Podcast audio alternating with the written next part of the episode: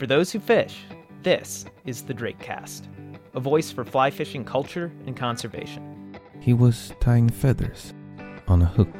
Just when I thought I was out, they pulled me back in. I'll do a hopper with a hopper dropper with a dropper hopper. The river was like a woman. It could be a disco midge, it could be a beadhead.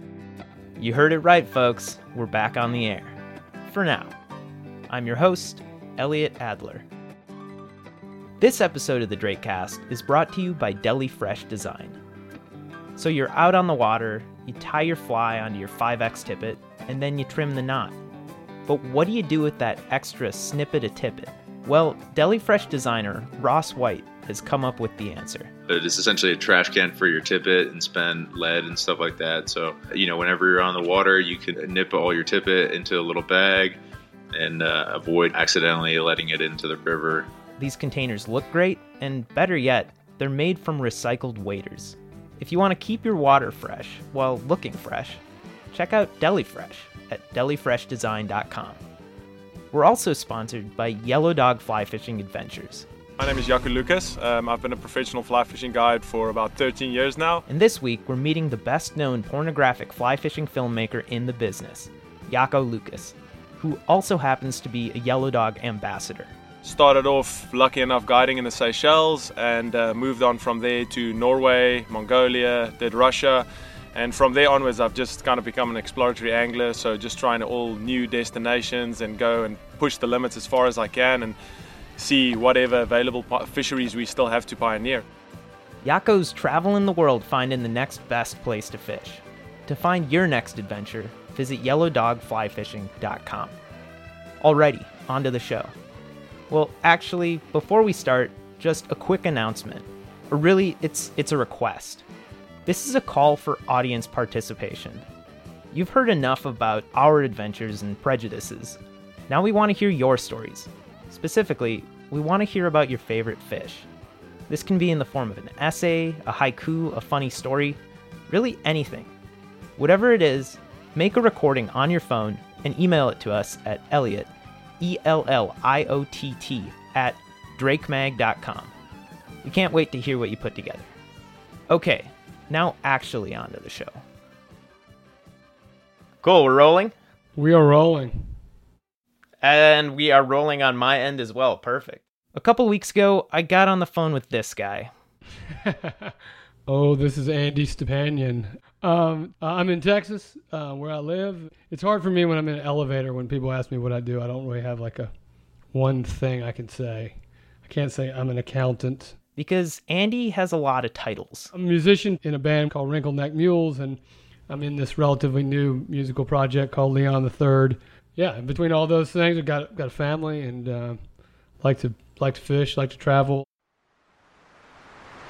But Andy has one other claim to fame, and to introduce the topic at hand, here's a little story. Yeah, I was in Costa Rica at a place called Playa Avellanas, which is a surf break there, and there's these bungalows there called uh, Cabinas Las Olas. You know, you you come in from surfing. I think we'd gotten in in the night and um, gotten up the next morning and, and gone out, and then we're coming back. We're eating breakfast there, and that's when you know we heard these. When you don't really know what it is, it's it, it takes you takes you by surprise.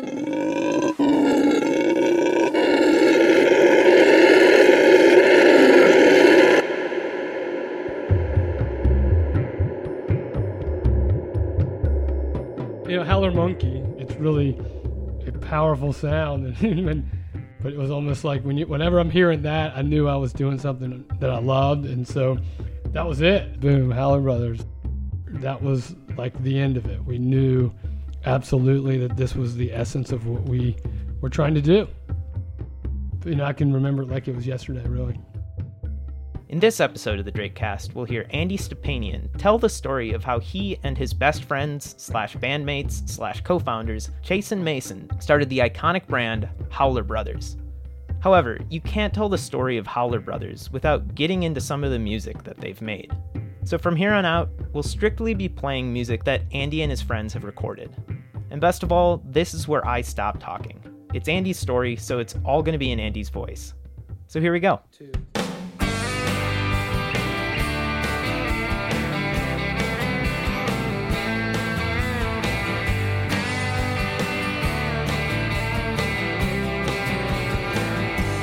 Oh, I'm from Richmond, Virginia.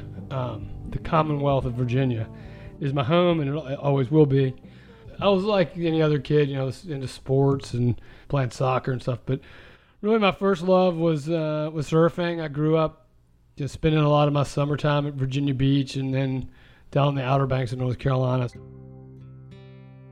The 13, 14 year old me was was you know only cared about surfing magazines and looking at surfing and trying to surf the tiny waves of the East Coast and boogie boarding and playing beach volleyball and skimboarding.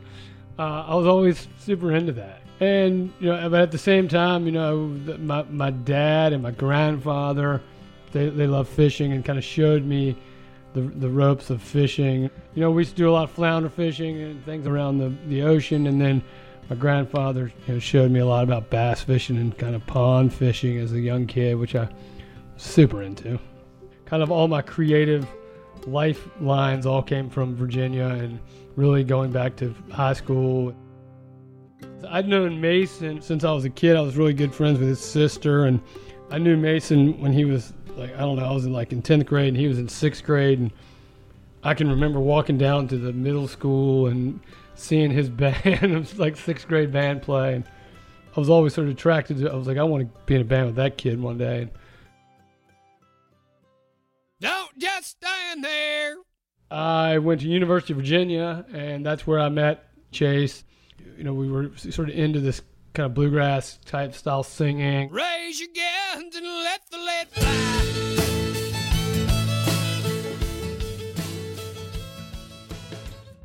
Kind of into the same sort of music. I don't know, bluegrass with sort of a punk soul to it. And I mean, really, it was like in the late 90s, we just started a band called Wrinkle Neck Mules. And I've been thinking about a lot lately. I mean, I don't, I, I could barely play. I didn't really know what I was doing. I did, but we sort of scrapped and clawed and had almost like a fraternity cover band kind of thing for a few years before we got serious about trying to make an album. And we made an album kind of in the early 2000s.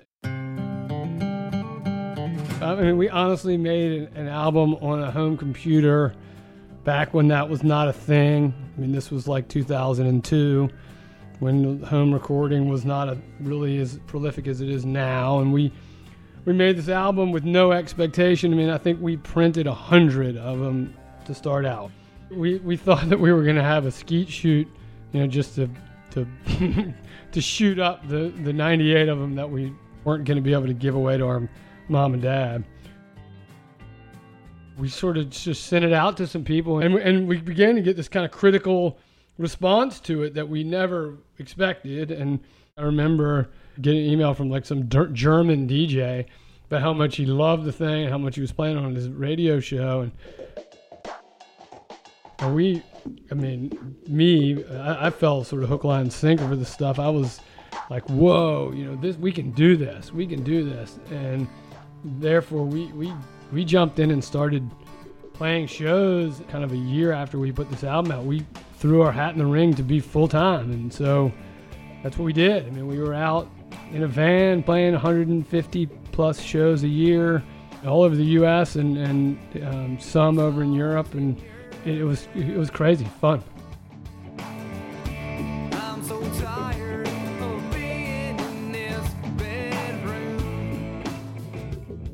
At one time, there was a, a clothing business that we were, as a band, sort of loosely associated with. They were giving us clothes. And Chase, who's a real prominent figure in this whole story, he's an incredibly talented graphic artist. And this clothing company had, found out that he you know, had this talent, and they asked him to do some T-shirt designs for them and this is I don't know, man. Let's call it 2008.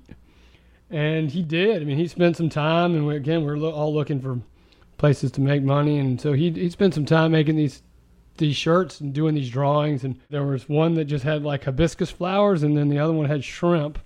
He did some really cool stuff. In the end, they didn't they didn't end up using them for one reason or another. There was three and three or four years where we were full time touring band, doing nothing but that. We were doing it. We were doing it, and and we had like a cult reaction to the band. I mean, it wasn't the it wasn't a huge band. I mean, uh, it, it, but as bands go, you know, it was a successful band, and we were able to sustain ourselves for a long time. Across the lower 40 through the breaking of the pines. Lads, lads, it's time. But then in the late 2000s, 08, 09, we, we started to to rethink things. Things were changing for us all personally, and we were kind of wondering what, you know, where does this all go? And I mean, it's not an easy life. You can imagine being out there and driving around the van and sleeping two men in a, in a hotel room bed for every every night. It, it's not that easy. And we were changing. I mean, I, I was married and, and I had a, a couple of kids by then, and I think Chase was the same boat. He had had his first child, and sort of things were changing. We kind of decelerated the band intentionally in the in the late 2000s. It made irrational uh, irrational rush to comfort, I guess. Well, I moved to Texas at the time to take a job working with my in-laws for a number of different reasons, and I was down here working uh, for a beer distributorship, trying to support my family, and, and Chase was doing the same thing. So we all kind of settled here in Texas. Chase went to architecture school. Mason went back to school too. And so we were all trying to figure out what, what the next round was, I guess. When this clothing company didn't use these drawings, and I don't know, another six months went by, and Chase called me on the phone. You know, we talking all the time, and he's like, "Hey, man, I think I'm going to try to figure out how to make these shirts on my own." And I was like, "Oh, sweet, man. Well, I'm, you know, I'm a sucker for a for a bad idea. Let, let me let me try to help you." As we were developing the brand, we didn't have a name, and it was naming stuff is hard. All the names have been taken, and so we were just kind of feeling around in the dark, trying to find what really defined this brand. Are we a fly fishing brand? Are we a surfing brand? Are we a lifestyle brand? Are we a, you know, a fashion brand?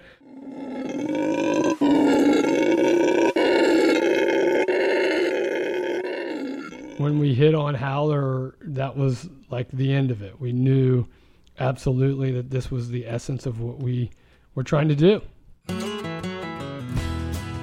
There were two things that, like, from the get go, that we really wanted to make. I used to have this Western shirt that was made by one of the old um, vintage Western wear companies that I used to fly fish in. And it was like this threadbare thing with two embroidered daisies on each of the shoulders. Um, and we wanted to make a technical version of that. That was like 100% we want to bring the vintage Western shirt with the embroidery into the modern era from a fabric standpoint. And that was what became our gaucho snap shirt. And the same thing with the Guayabera, which is a Mexican wedding shirt. It's got four pockets on it. No one was making one that that was te- technical. And like in Texas, it's hot all the time. It's hot today. It's November the whatever it is. It's hot on Christmas Day. So you know we wanted to make this Guayabera that was like this technical Guayabera. And you know, probably stupid. I mean, who, we didn't know if anyone on Earth would want to wear a technical Western shirt or a technical Guayabera, but sure enough, you know, I think we they did, and and and that was, I mean, really and truly the seed of of what became Howler Brothers.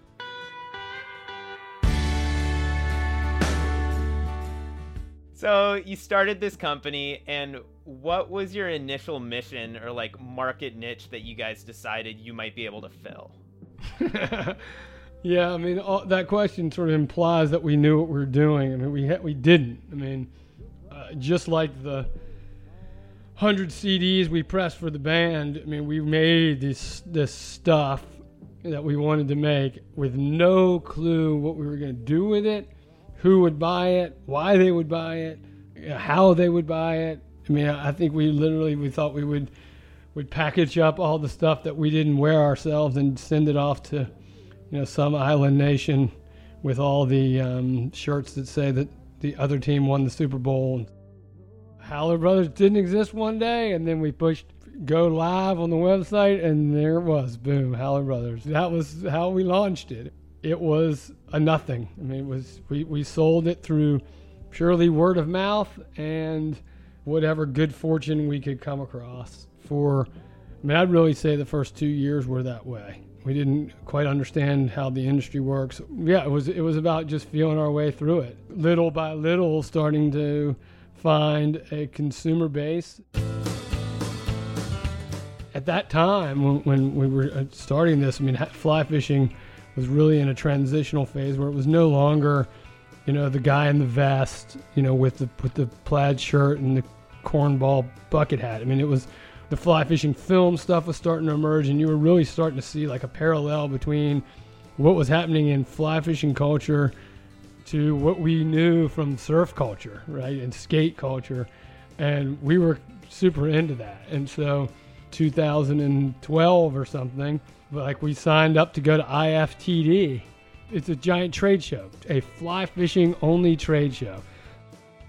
So you got Scott, Simms, Patagonia, Sage, all the big players in the industry, guys that have made the industry are all there. I mean, I can remember being there for the first time and just being like, oh my God, there's Andy Mill. Oh, oh man, there's Flip. I felt like I was, you know, had just walked into Radio Row at the Super Bowl. It was like a bunch of celebrities to me. You know, I was fired up about it and put up a booth and tried to become a part of a community. And you know, there were a lot of little little fly shops that came in and took took a look at what we did and took a risk on us. We're like, sure, you know, I'll order 20 of these shirts or whatever. And really, the fly fishing community was the first one to really dig what we did and just kind of understand it.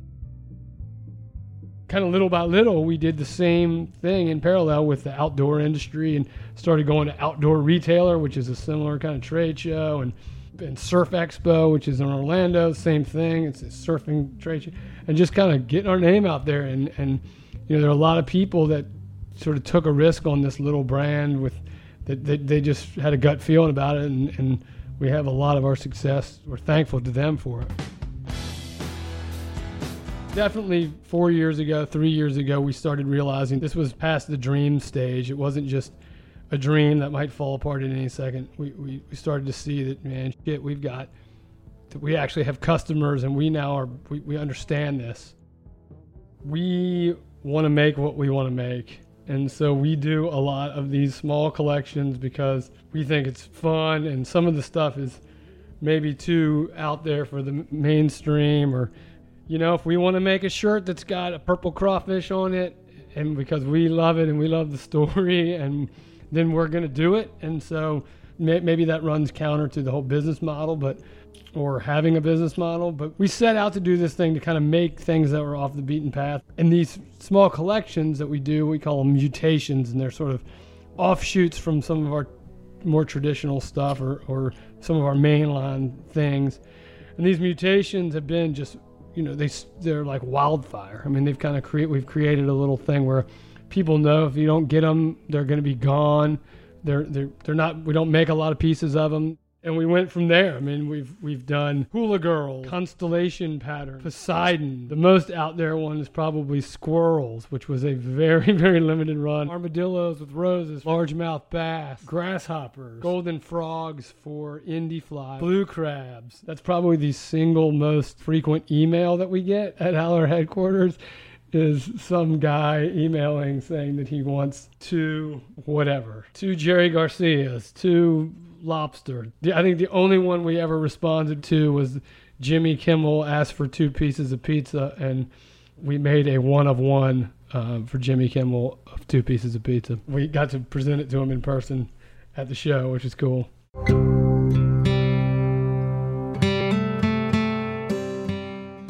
But like you know, just recently, this this last September, um, Howler Brothers had our biggest month ever. We had our biggest single day ever. I think we launched a collaboration with Austin City Limits Music Festival, followed by a collaboration with Smith Optics, followed by a collaboration with Austin City Limits, the television show. We had a giant party in Austin that you know had a life of its own. We we we just all of a sudden we probably did more in September than we did the first five years we have in have in business, and that I think we're we're finally getting the kind of artistic license and, and getting to do some of the fun stuff. We're eight years in, and it's been a been a fun slog, but but uh, a long one too. Fishing folks love their brands, and going back to the the origin of what we the brand, the Howler brand that we set out to create, was never intended to be a fly fishing brand, nor was it ever intended to be a surfing brand, nor was it ever to, intended to be a ski brand or a skate brand. It was never a sport specific thing, right? And so we set out to make this kind of lifestyle thing that suited the life that we led, whether that's playing music shows, going fly fishing, going surfing, hanging out with your friends, whatever it is. We don't want fly fishing to be our only outlet. We don't want that to be our only consumer, nor do we want it to only be surfers or it's bigger than that. It's more inclusive and it's more of like a lifestyle thing.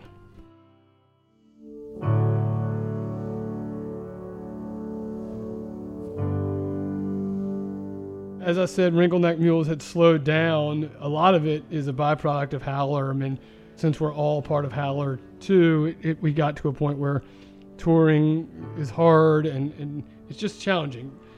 But I'm sort of creatively um, grumpy and, and really had these songs in me that I wanted to I wanted to pursue, and I didn't want to necessarily do it in the same in the wrinkle neck Mules format for my own reasons and because I didn't want to put that kind of pressure on everybody right now at the moment. I started thinking about it and really was maybe conceived in my mind as a solo project, but then I started talking to Mason about it, and we formed this duo, and it's called Leon the Third. I want to do an album, and I want to do it big, and I want to see where it goes. And so we we went out, went to Nashville during the course of, I guess, 2017 now, and made this album.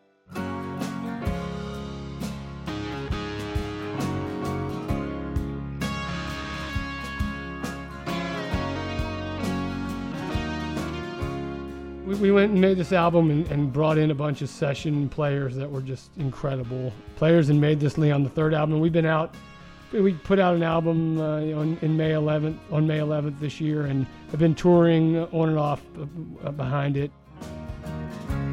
First in, first out, it's just how it goes. I passed the house and your light was on.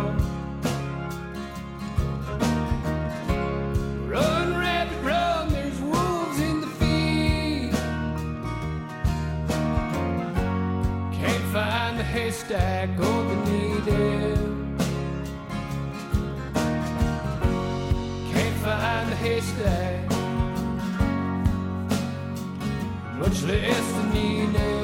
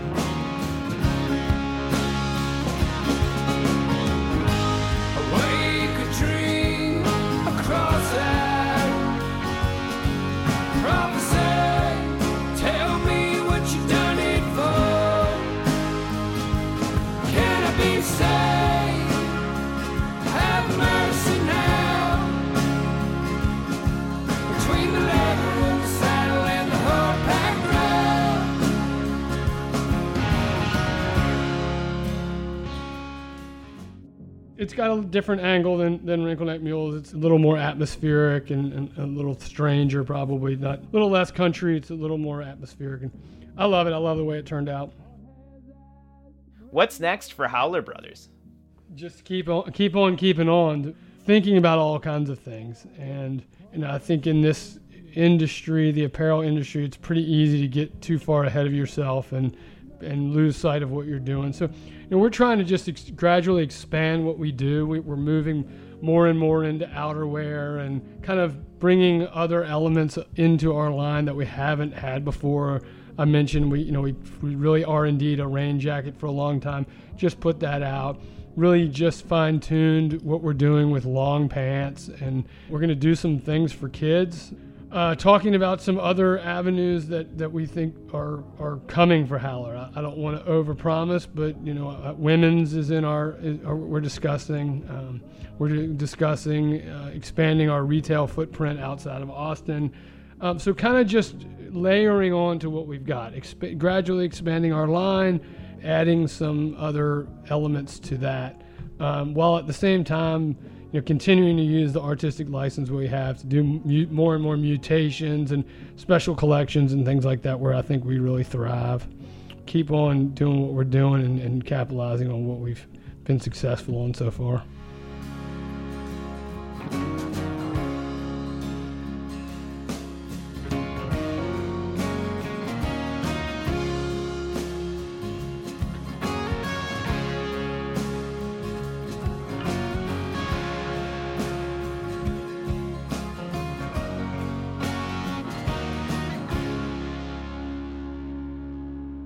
Have it, folks. We hope you enjoyed the tunes and the tale. Many thanks to Andy for talking with us and letting us use all of his music. We've got to run a quick ad here, but stick around because we'll end with some final thoughts on Howler Monkeys from Andy. This episode of the Drakecast is brought to you by Scott Fly Rods. Last week, I had the pleasure of attending the Denver Fly Fishing Show, where I spoke with Theo Annis about why he trusts and represents Scott Fly Rods. Ready to rock? Yeah, I'm ready to rock. Okay. So Scott Fly Rods for me, uh, I've seen it from every level of the rod sales process as both a retailer, uh, having owned a fly shop, and now from the sales uh, representative side. And you know what first drew me to Scott was that it really was a homegrown product. When you hear "Made in America," we think, okay, great, yeah, that's a nice thing, but you know, what I encourage people to do is actually go see Made in America. When you go into that factory, and it's regular blue collar guys like me and you cutting graphite, uh, you know, from flat sheets of graphite being cut and then rolled around a mandrel. From that beginning stage all the way to the final signature on the rod is a handmade rod. I just think that that gets somewhat lost until you actually go and see it. To check out Made in America for yourself, swing by Scott's production plant in Montrose, Colorado, USA. To get one of these works of art in your hands, head down to your local fly shop or scottflyrod.com.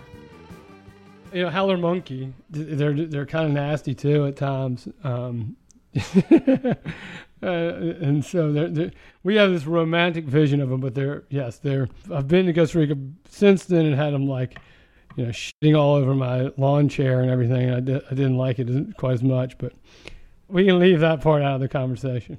I prefer the roman- the romantic one that's off in the tree, you know. Thanks for listening. This has been the Drake Cast.